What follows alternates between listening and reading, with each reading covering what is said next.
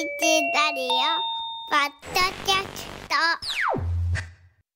特殊面接員という民間ボランティアの方がいらっしゃいます。特使面接員って皆さん聞いたことありますか？特使ってそもそも漢字がね、はい。難しいんですけどあの竹冠に馬、はい。あの既得の徳になりますけど、はいはい。特に志すと書いて特使特使面接員というボランティアなんですが非行を犯して少年院に在院している少年たちに面談をするという活動なんですね。でこの活動を20年余りにわたって続けてこられ先日蘭寿宝賞を受賞された姫路独協大学副学長の道谷隆さんにお越しいただきました。おはようございます。おはようございます。道谷先生。ええありがとうございます。はいわざわざスタジオまで来ていただいて。いつも外でね。いつも外でね。先生で100点満点で何点でしょうかって言ってるんですけど。ね20点です。20点です。やめてくださいよ。100点の時もありましたかルポンがお世話にいやお世話になってます。あはい。リサちゃん紹介します。はい。道谷先生でです。す。はい。お見かけありしてます。がとうございます。ありがとうございます。あの改めてご紹はい介しますと、私がニュースお帰りで担当しているコーナー、なんでやねんの神戸の謎そうですねをはい教えていただくんですよ。はい大阪は森直美さんでしょ？はいで京都は生倉さん、はいで神戸は道谷先生なんです。で道谷先生ただねお忙しくって普段は姫路独協大学で副学長をされているのはいで、はいとてもとてもお忙しく、たまに電話をかけても今日忙しいんでダメですって断られることもあるぐらい。あのだから授業の前にかけてこないんですね。あごめんなさい。そうです。僕 今から授業行きますってね。僕らのタイミングが悪いのですみません。でね、はいそもそもは道谷先生というのは、あの神戸の歴史を僕はてっきり大学で教えていらっしゃるものだいやと。私たちも見ててそうだと専門分野がね、あれだけ深い知識を持ってらっしゃるから歴史にも僕はね違違うの。道谷先生の専門は刑事訴訟法なの。だから法律の専門家なんです。学者さんなんです。はい。でだから趣味で僕郷土史の研究してるんです。いやなんか思ってたのと違うんです違うでしょそうなんですよ。教鞭取られてるのは、はいその神戸の町のこととかをこう教えてらっしゃるように、違うね違うんですよ。僕刑事訴訟法とかですね、刑事政策犯罪学というのを大学の授業で教えてます。バリバリの法律の専門家なの。これ私たちもびっくりですけど生徒の皆さんの反応としてどうですか？学生には言ってないんですよ基本的に。え？でも見てるでえしょ、でであのい。やあの学生には基本的に言ってないですけども見た学生に「うん。え？とかですね。卒業生が卒業テレビ生がを見て見て先生大学辞めたんですか？いつから歴史家になったんですか？今フリーで歴史家やってはるんですか？みたいな。違う違う違う違うよ。ん違うと。あれもう改めてなんですけどはい。三谷先生な神戸の歴史はななんどういうふうに普段触れてらっしゃるんですか？あのもともとあのその地域であの歴史を研究するグループがあってそこに属してて、あ。の週末そこでごそごそと活動してるんです。なんかそういはう有志でそれこそ皆さん集まってはい。歴史散歩みたいなことやってみたりとか。そうい。そういうことやってるんです。あはい。それをやってらっしゃるはい。そこで培った知識でなんでやねんを助けてくださってるんですか？そうなんえすごいそうそういう経緯。はい。趣味の知識が深すぎる、ただあのなんですあの僕、はい。これ高校の頃からずっと歴史興味持って高校の頃からその郷土研郷土史研究のクラブ入ってずっとそれでやっててはい。郷土史研究クラブっはいていう、はい。高校の頃あったんですよ。ねもうなんでやねんを字でやってるような方々ですよね。その街に残る痕跡とかをはい。こう掘り出してみたいな。はい、で大学に行く時に、はい。あの文学部の史学科に行こうか僕もと弁護士になりたかったんですよ。ああなるほど。うん。それもあって大学の時迷って、まあ、結局、あの法学部行っちゃったんですけど、ああそうですか。で、はい現在は刑事訴訟法はい並びにさまざまな法律をはい大学で勉強してらっしゃる。はいそうなんです。なんでやねんはどうですか？道谷先生的にはあの。いや面白いですよあ面白いですか。ええあそう言っていただけると興味を持あってあ本当ですか。いろいろなネタを、えー掘り起こしてくれてますから。あの、はいアホやなと思いながらもお付き合いいただいてると思うんですけど、いやいやいやいやすいませんいつも。えーこの前みたいなねハプニングがありましたしね。ハプニングもありましたし、ありがとうございます。じゃあちょっとあの引き続きお話進めてまいりますが、そんな道谷先生いろんな顔が終わりで、第三の顔と言っていいのか分かりませんが、特使面接員を長年にわたってこれが20年余りだということですが続けてこられた。はいまずそのこの間行われた秋の褒章蘭寿宝賞受賞改めておめでとうございますありがとうござい先生。これ聞くところによると紫綬褒章とかと並び称されるそうなんです宝章ですから同じですよね。同じものなんですよね。はい。紫綬褒章は芸事とかはい。芸能関係ですけれども、蘭寿褒章はそういうボランティアとか社会に貢献された方に贈られるものだった。叙勲式、叙なんていうんですか、これ叙これ勲式。宝章なんです。宝章式か。はい。宝章伝達式というんですね。宝章伝達式はど、ど皇居で行われるいやいやあのそれは法務省ではい、あの法務省関係のそういったボランティアの方が、あと徳祉面接員とか、ええ。ーあと一番には保護士ですよね。保護士さん。保護士は聞いたことはい、保護士あります。さんが一番多いんですけども、うん。でそういった方々が法務省に集まって、うん。で一堂に会して、まあ、あの法務大臣からあの報奨をいただいて、うん。でその報奨を胸にぶら下げて、はい。そこから全員バスに乗ってですね。え、一回バスに乗って？えバスに乗って皇居に行くんです。あ、法務省で受けてからの皇居なんだ。はい、その法務省のやつは伝達式といって、でそれであの報奨を胸に下げて、で、えーそしてバスに乗って皇居に行って陛下に拝謁をすると。うわー。皇居の中って入ったことは初めてですか？初めてです。わあ、どどどんな感じでした？いやもうあのもう興味津々でしたね。興味津々でしょ、はい。周りね建物とかもそうです。どんな形してるのかなとか思うし、はい、あのなんか我々はバスであの、うんもう何十台も連ねて行ったんですけども、うん。あの皇居に入る時にはあの門が坂下門と桔梗門という2つの門があってであの一般のあの出入りの方は桔梗門しか使えないんですが。から入るで坂下門というのは、うん。あの皇族の方と皇族から招かれたお客さんしか入れないということで我々はその坂下もお客さんということですから坂下門からバスで入っていったと。坂下って坂下門ですか？す。ごいその歴史にもはい。残るようなあの門から入っ、バスが、えーそのちょうどあの、えー一般参賀のですね、えーあの陛下あはいが、はい。お手振りされる。あのあの広場にバスがざっとつくんです。よ。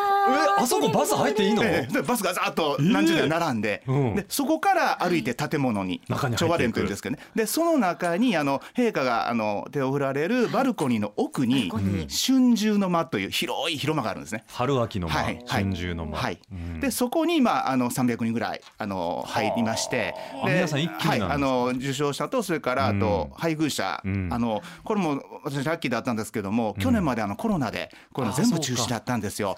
でこの春から本人だけ行けるようになって、秋からは配偶者も連れて行っていると、うんだから私も妻連れて行きまして、はい、ラッキーですねって言われたんですね。お喜びだったでしょう 奥様もね、はい。もうガチガチで二人ガチガチでなんですけどね。はい。陛下はどんなご様子だったですか、はい、であのーまああの並んで私あのそんなまあ300、200人ですけど、たまたま偶然2列目にはい並ぶことができて、でちょうどだからあの陛下がお話しされた後、ええええ1列目をゆっくり歩かれるんですね、ええ挨拶をし、あのお辞儀をしながら。で僕2列、ちょうどこれぐらいの距離ですよ僕今のはい、であの机一枚分ぐらい。えであの、一列目の方にご、うあのお辞儀をするとで僕も目合いましたからあのお辞儀をして、はい。はい、ですぐ僕の隣に車椅子のあの、はい女性の,、はいはい。あの受賞者の方が座っておられて、で陛下そこで立ち止まられて、はい。あのお体をいとわれてくださいというおお声をかけて、ねだからあの陛下のお声をもう、ええ。あのん間近に聞いたんです。はい非常に貴重な体験をさせていただいたなっていう。はい。そんな方に100点満点の何点だ何点だって言ってるこの番組は本当に失礼なんですけれども。お付き合いいただいております。つけてください採点 であの気になるのがやっぱそのはの対象となっはい。た活動、はい。特殊面接員ちょっとごめんなさい、はい。聞き慣れない言葉でどんな活動なんでしょうか、はい、あのこれ特殊面接員というのは、まあ、ええ。法務省に関係するボランティアの一つなんですけれども、あの刑務所とか少年院というよりは強制施設というんですけれどもその中に入っている、え受刑者とか非行少年、うん。えーこの方たちの立ち直りの支援ですよね。強制教育というんですけれども、はい、そういうことをお手伝いするボランティアなんです。これで水谷先生、資格が必要なんですか？いいらないです。え？全く。はい。ということはななどういうことですか？応募募集があっいやてこれもねよくわからないんです。僕え僕は たまたまあの僕はあの加古川学園という加古川市にある少年院に、あの特殊面接員として所属してるんですけれどもきっかけはですねあの私のあの大学のゼミの後輩1年後輩が、はい。あの当時もう20年前ですけども20年以上前なんですけどもその加古川学園の法務教官といって職員をしてたんですね。法務教官、はい。あの中で勉強している方々ですよね。はい、うん。でそのあの後輩にあの「ちょっと先先輩あの子どもたちに、うん。あの法教育の講話をしてもらえないかと、はいはいあのまあ、はい法を破ったらこうなるよといったまあ基本的なお話ですね。でそれをしてほしいということであいいよって言ったんですよ。でそれがきっかけになってこういう特殊面接員っていうボランティアあるんやけど先輩やってよって言われて。ああそれでご紹介を受けうんはて引き受けることになった、そうなんですよ。はい。一般を公募してるものしてないんしてないのか、ねじゃあでええ。だからとそういった我々なった人がまた紹介をしたりあるいはまああの少年院とか刑務所ので独自に見つけてこられたりだと思うんですけどね。はい。これ専門的な知識がやっぱり必要なものになるんですか？はい、いやあの、ええ。そうでもないんですけれども、うん。僕なんかも一応法律やってますからね。まあ、法教育とか法的な相談とかあとまあうん。僕は大学の先生ですから進路相談ですよね。っていうことのカテゴリーはあるんですが、うん。もうもう悩み事全般ですよね。えどんなその話の内容、おそらく守秘義務があると思うので、全部は言えないと思うんですけど、はい、であのいろいろな話をするんです、ええであの基本的にあの月に1回行きます。僕の場合は。毎月毎月1回です、はい。だから二十数年毎月1回。あの加古川ですから姫路の手前ですので。そうか。大学姫路ですもんね、はい、だからあのその時だけあの大学の時は僕普段あの電車なんですけども、はいその時だけは月に1回車で行ってえそのまま大学に行くという、なるほどはい、で、えー月に1回、えー、2時間、2時間、はい、で1人の少年に1時間ずつ。えってことはお二人。そうなんです。1回につきお二人、はい。であの少年院はあの、えーっと大体11ヶ月入るのがあのプログラムなんですね。そうなんですか？それも知年。はい。へー。決まってるんですね。はいまあ、これ長期あの短期の場合はもっと短いんですけど、まあ、長期の場合は一般的に11はヶ月。11ヶ月。はい、でその、えー最初の3ヶ月が新入児教育といって、い。まあ、いろいろなその中の生活のリズムを学ばせる、でええええそうですよね。4ヶ月目からいろいろな、あの外部の指導が入ってくるということで、うん。そこから初めて特殊面接員が少年に関わると。はあ。だから4ヶ月目から出る11ヶ月までの、まあ、7回とか8回ぐらい、うんうんうん。ええーですね。あの一応あの一人の少年をええずっと最後まで見る。担任制みたいなまあそうなんです。で毎月1回ですからそれがなるほど。2人で順繰りにあ出てったらまた新しい少年とうん。いう形であのいろいろ相談を受けると。もう。本当に顔を突き合わせて対面ではい。1時間みっちりお話をす。する。はい。はあうん、だからまああの本当にあの、まあ、あの僕は別にあの法律家だとそんな言わないんですけれども、うん。まあ、あの例えば、えー法的なお話あの法教育ですね。あの今度あの今少年だけどもし大人になってあなたがやったことっていうのはあのもっとあの今は少年院で住んでるけれども、うんうん今度言ったらやっぱ刑務所になっちゃうよみたいな、うんうんうんそういうあの法令遵守の話ですとかあとまああの結構少年って被害弁償のことを結構悩んでるんですよね。被害弁償、はい、あの自分がうんやってきた非行に対して何らかのその、えー賠償ですよね。そうですよね。はい、でそれをどうしたらいいんだというようなことのあの、ね、あの相談なんかもありますし。それを受けるのがまさに特殊面接員の人たちなんはい、ですか、あのというか、まあ、私はそうなんです。あはい、でいろいろなあの人方々がいらっしゃっへてー。僕はそういったあの教育とか、ええ。あのささまざまな悩みことなんですけども、例えばあのクラブ活動を指導している特殊面接員の先生もいらっしゃいます。またそう全然違う。はい。はい。だからあの加古川学園の中ですとあの絵画ですね。美術。絵の絵のはい。それとかあの俳句の指導とかまあえーっとなんかえーっとまあ算数数学みたいなそういうあの先生もいらっしゃったと思います。あれ？その僕の勝手なイメージでははい。法律的な観点のある方がその面でサポートしてあげるじゃないけれども、はい。相談に乗ってあげるイメージはい、そあるれもありますしそれも一つなんですね。はい、いろいろなあの、えー活動というんですかあの自分のその得意分野に合わせて少年たちを立ち直らせていくとじ。ゃあ例えばダンスとか、はい、そういうのもあると思う。歌とか、はい、はい、そういう方ももしかしたらいらっしゃるはいあの全国にはいらっしゃいます。はい。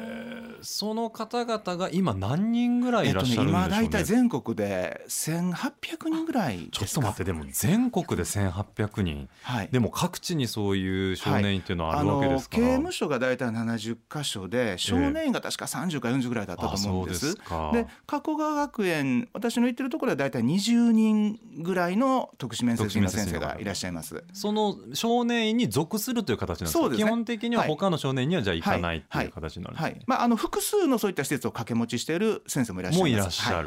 はい。いろいろな職種の方が、まあ、あの弁護士さんもいらっしゃいますしうん。法律のプロとしては、はい、さまざまな職種が、はい、いやこれ本当にそのはい。先ほどもあったんですけど、どどういう相談内容でとか、はい。ご記憶に残っているえっと、あんまりまあこれ守秘義務があるのでね。なかなか言えないことなんですけども。あの例えば今あの結構ですね家庭環境に複雑な少年たち多いんですよ。はい。あのお父さんがいないうん。お母さんがいないとか、あるいはあのもう両親からもちょっとなかなかあの、えー離れてしまっているということで。うん。でそれで、まあ、あの結局よりどころがもう外部で話できるのは、まあ、特殊面接にしかいない子どもたちもいるんですね。まあ、そしたらもうもう本当に身の上相談ですよね。もうこのままどうやって生きていくんですか？みたいな、うん、出たらどうしたらいいですか？みたいな。はい。で基本的にはあの少年院を出たらうん。引受人といって、まあ、基本的にはあの保護者ですね。保護者のもとにまあ帰る、でだけれどはい。も、先ほどのケースはね帰れない子どもたちがいるんですよ。ね。でそうであの帰れる子どもたちはうん。お父さんお母さん保護者の人が毎月1回とか2回1回面会に来てくれるんですね。で面会に来てくれてまあそういった話をするんですがそうじゃない子どもたちはもう僕しかいないんですよね。はあ。外から話を聞いてくれるから。うん。だからもう本当にあの自分の生い立ちからこうなってきたとかですね。どうしたらあの社会に帰ってあのうまいことやっていけるかみたいな。その進路を作ってあげる、はいはい。一緒に相談して作っていくまあ感じなんですか？でどうどういうことをしたらいいのかっていうね、ええ。何しなりたいっていう、うん、そういうことで。でただねその先ほどおっしゃった11ヶ月はい。長くてはい。入って、はい。出た後に関してはもう全く管轄外になっちゃうわけじゃないですか。だからもうあの本当に、えーその入ってき、えー来たその4か月目から10か月目そのの間に。6回7回8回、うん。これが本当勝負といいますかその間だけのはあ。しかもあの僕はあほとんど個人情報は名前ぐらいしか知りませんから。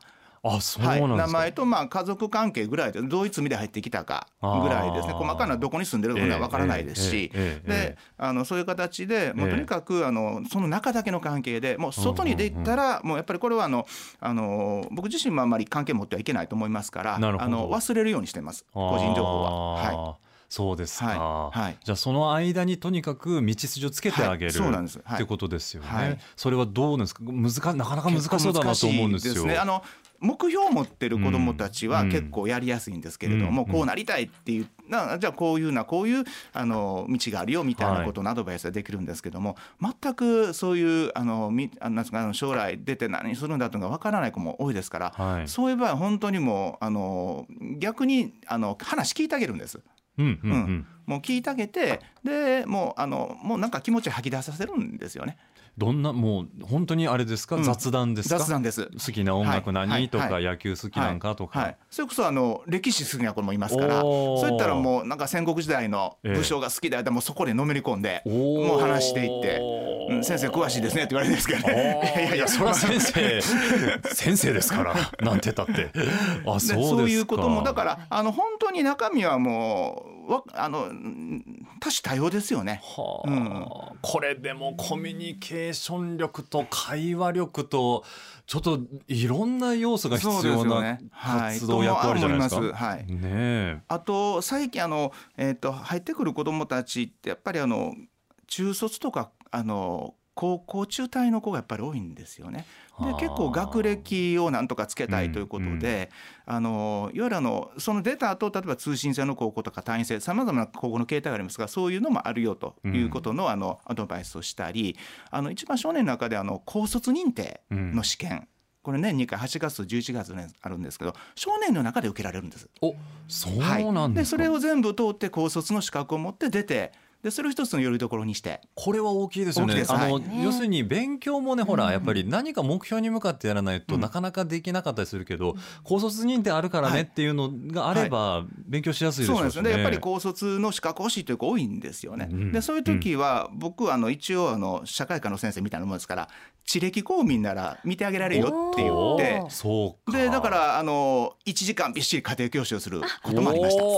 ケースもあるんですね。だからあだからの少年の中にあの過去問の問題集があってそれを少年たち持ってきてここわからないか教えてくださいって言ってそういうのもやったことあります。いや、すごいわ。うんだからその1時間の使い方、本当に様々。そうなんですよいろいろです。子供たちに合わせて、はい面接員の方が工夫をして、はいその1そうです時間有意義なものに。はい。すごいな。だから時には説教みたいなことにもなったりもしますし話を聞い一方的に聞いてあとアドバイスをしたりあるいはもう和やかにあのいろんなそういった雑談をしたり。あのね、水谷先生、ちょっとイメージとしては、はい。例えば話を聞くよって言ってもなかなか口を開いてくれない子がいたりだとか、ちょっと感情的になってしまったりだとかっていうことはないんですか？ああります。それはあります。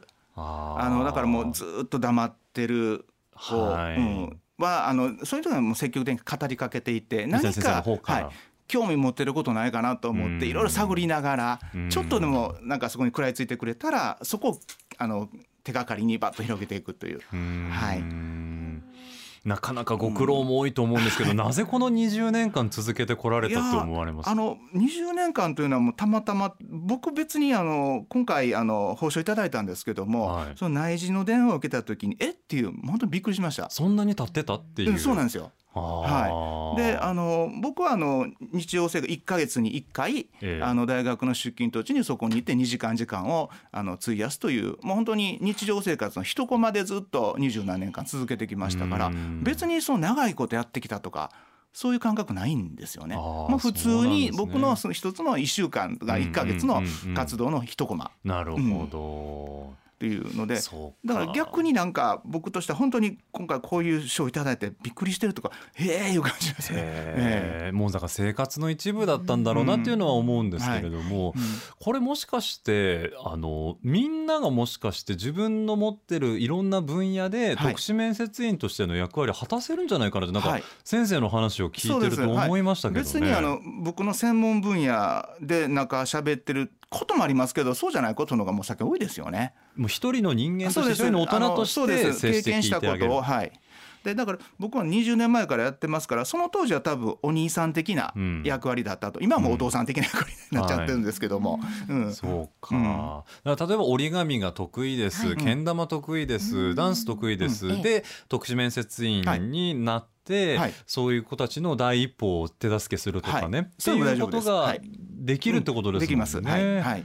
なりたかったらどうしたらいいんでしょうこれどうなんね。でしょうね。まああの僕もあの特殊面接員になりたいという方あの近くにいたのでご紹介はさせてもらいました。そうですよね、い。それはやっぱ道谷先生をやってらっしゃるから、はい。はい。法務省に問い合わせるのかな？違いますかね、まあ、法務省にとこう問い合わせかのそれぞれの施設ですよね。刑務所とかあ少年院にの。やりたいんですけどというのも多分あると思うんです。はい、うん水谷先生としてはやっぱ増やしたいですよね。そうですね。面接員あのまああの実際に加古川学園にやっぱりまあ100人ぐらいの子どもたち入ってますから、でそれ20人の特殊面接員ですからもっといればねあのきめ細やかな、はい。ねあのもんね。ねあの手手助けできると思うんです。なかなかでもなり手いやーうんいない確かにですよね勇気と覚悟が必要な役割ではあるでしょうけれどうん。はい。も、導かないといけないっていう責任もありますしね。そう。だけど我々全員に逆にできることなんだなっていううん。この特殊面接員が。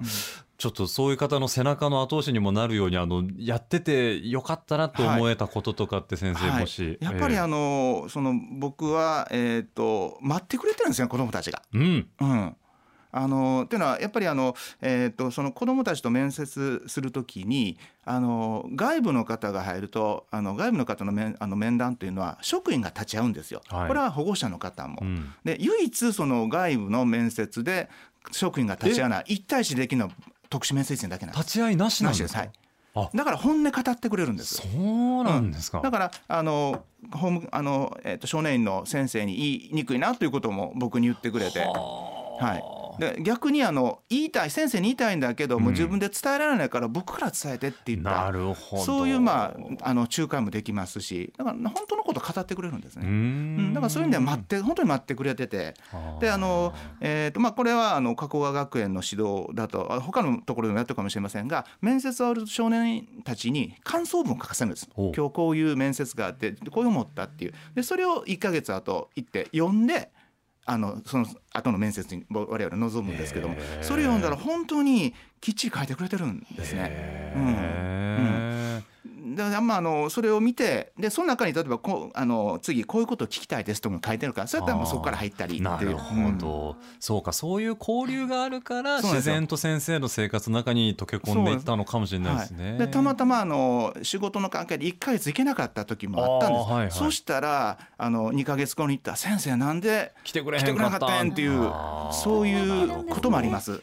それとかあの最後のあの面接って大体わかるんで、もうあの11か月目、はいあもあのこうやって多分最後やねって言って、うん。頑張ろうなって言って、でなそのあの面接に行けなかった時があったんです一わ回。あもうそれはものすごい僕もあのちょっと悩む寂しいなあの日程変えてしまってずれちゃったんですよね。あそしたらその少年が手紙をちゃんと残してくれてて、うん、ものすごいなんか感動しましたねやっぱり。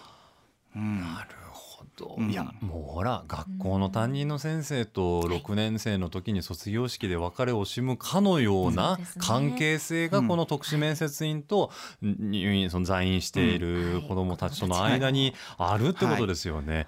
い。や恥ずかしながら今までこの特殊面接員っていう役割を全然知らなくて今日本当に興味深いお話でした。これからも続けていかれる。あのまあ少年たち待ってますんで、あー素晴らしい。はもうあの体が続く限りはやっていこうと思います。これからもまたちょっと折に触れてお話しいただければなと思います。はい今日はランジュ法賞を受賞されました姫路独協大学副学長の道谷隆さんにお越しいただきました。ありがとうございましたありがとうござい。ました。どうも。